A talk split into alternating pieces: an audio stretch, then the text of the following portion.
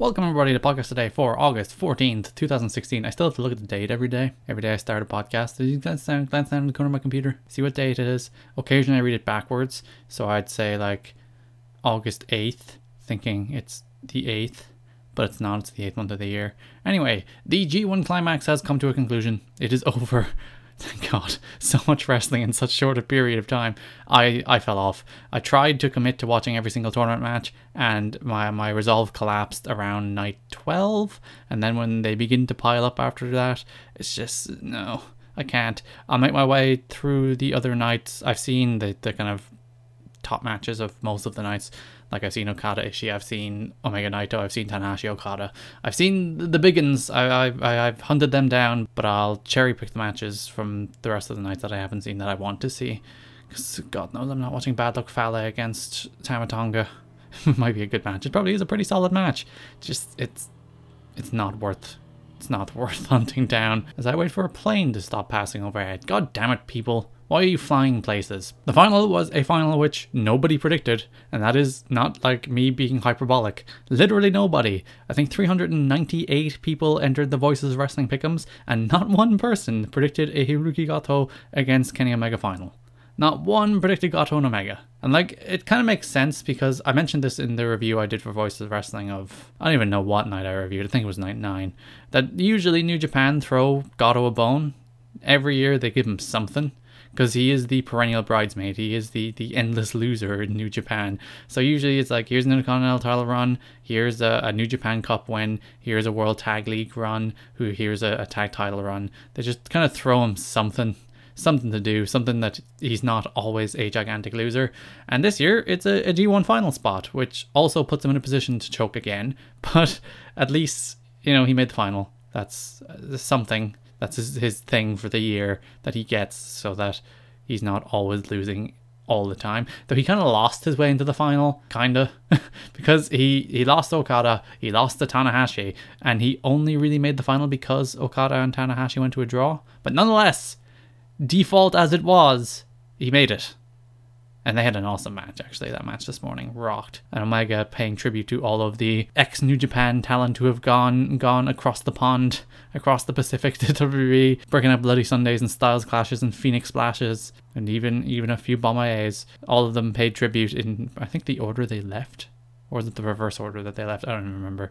But of course Omega would have close ties with the Bushi, and he would have wrestled Devitt plenty of times. And he sent Styles packing and he, he tried to use their moves to pick up the win and couldn't, so he, he picked up the win with the one wing angel. And like Goto delivers in these environments. Goto pretty much never doesn't deliver in these environments. I didn't think he had a great tournament.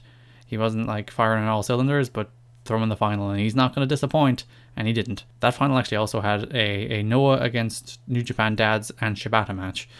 And there was a headbutt in that match, which honestly was deplorable. Shibata headbutted, I think it was Nakajima, so hard that you could hear the clunk, you could actually hear the thud, and then Shibata started bleeding. I have a very, very high threshold for that kind of stuff. I have a, a, humongously high threshold for what is too much in pro wrestling, but that, that crossed that threshold for me. The point is, you're not supposed to hurt each other. And he dropped a guy on his shoulder and a German halfway through the match as well, so that wasn't pleasant. Yeah. Being reckless, Shibata if you can't get a reaction without actually killing yourself, that kind of defeats the purpose of being a pro wrestler. I know he's a tough guy act, but still. The tournament, the tournament on a whole, like people were kind of understandably giving out about it because there was a lot of good, and the early kind of I don't know eight shows only had a handful of great, and when you have so many shows, good doesn't really cut the mustard. You really need that great to pull the tournament up and make it actually worthwhile to get through these shows every single day. And when you think about it, though, the tournament was kind of marvelously paced because it had that really hot opening night, and then each successive show kind of built and built and built and built until those final three shows with Tanahashi Okada, which was a- another brilliant, wonderful match because that's that's what they do. They have brilliant, wonderful matches. They're two of the best wrestlers in the world, having one of the most storied rivalries of all time, having classic matches every time they wrestle, of course. And they call back to a bunch of spots, and they call back to the the arm holding spot, which gave me goosebumps. It was amazing. Actually, the uh, Shoten Kai kick out in the finals between Omega and Goto also gave me goosebumps God, those three matches were fantastic. Of course, Omega Naito, which was just bonkers. Those two just went absolutely nuts. Every so often, you get like Naito, and he just wants to kill himself, so he just does crazy things. And then Omega also does crazy things. Omega's a frustrating guy because he can be super cringeworthy. He can be terrible at times, but when he's on and when he's like firing all cylinders, he's he's out there to tear the house down. He's one of the best in the world. There's there's very little denying that and he delivered in this tournament and he delivered in the big spots when he was asked to and there was no cleaner antics that's all I want from him. But even then, do I not want cleaner antics from him? I don't want all wrestlers to be the same. I don't want all of them to be, you know, serious, super, all wrestling super serious all the time. Kenny Omega is what he is. He is who he is. He's different.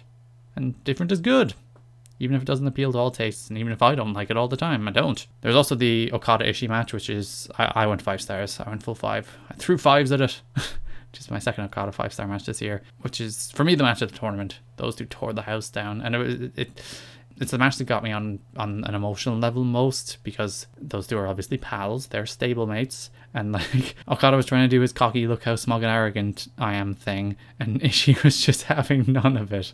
Okada tried to do his little thing in the ropes where he just pats someone on the chest, and then Ishii just tried to murder him for a few minutes just out of revenge. He's like not having any of that, and they built that match and they built it to a crescendo. It was fantastic, and Ishii won, of course, so that probably sets up an Okada Ishii match. I'm looking forward to that. Hopefully, it was a really good tournament. It was a great, great tournament. It always is a great tournament, and the talent involved going out having five main event matches a night, or at least trying to have main event matches every night for a month for 19 shows or whatever it was, 18 and a final. It's it's going to deliver unless the wrestlers are bad, and the wrestlers aren't bad. It's nearly always going to deliver, and it did.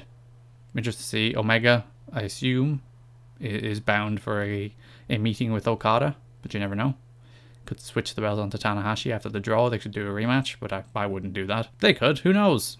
or Omega could lose the briefcase. He could be the first person to lose it, but I don't think that's happening either. Or maybe he will. Who knows? And of course, people give out that it was predictable. And like, it was predictable that Tanahashi versus Okada would decide who won the block. It just, I don't think many predicted it would result in Goto winning the block. Though Omega Naito was predictably always going to decide who won that block because I don't think anyone else other than those two was ever coming out of that block. But you never know. No one would have said Goto was ever coming out. Well, a few people did actually predict Goto win the block, just not to face Omega in the final. I think Keith Harris in particular predicted Goto to win. But yeah, great G1. Good job, New Japan. Now I just have to catch up with the rest of it. Ugh. so much wrestling. You can listen to new episodes of podcast today every single day at soundcloud.com forward slash TWSKK. New episode of the weekend dropped this weekend, so check that out. You can subscribe on iTunes, searching for TWS Network. You can subscribe on YouTube or follow me on Twitter at Garrett G A or, or E T T K I D N E Y. Thanks for listening, and bye bye.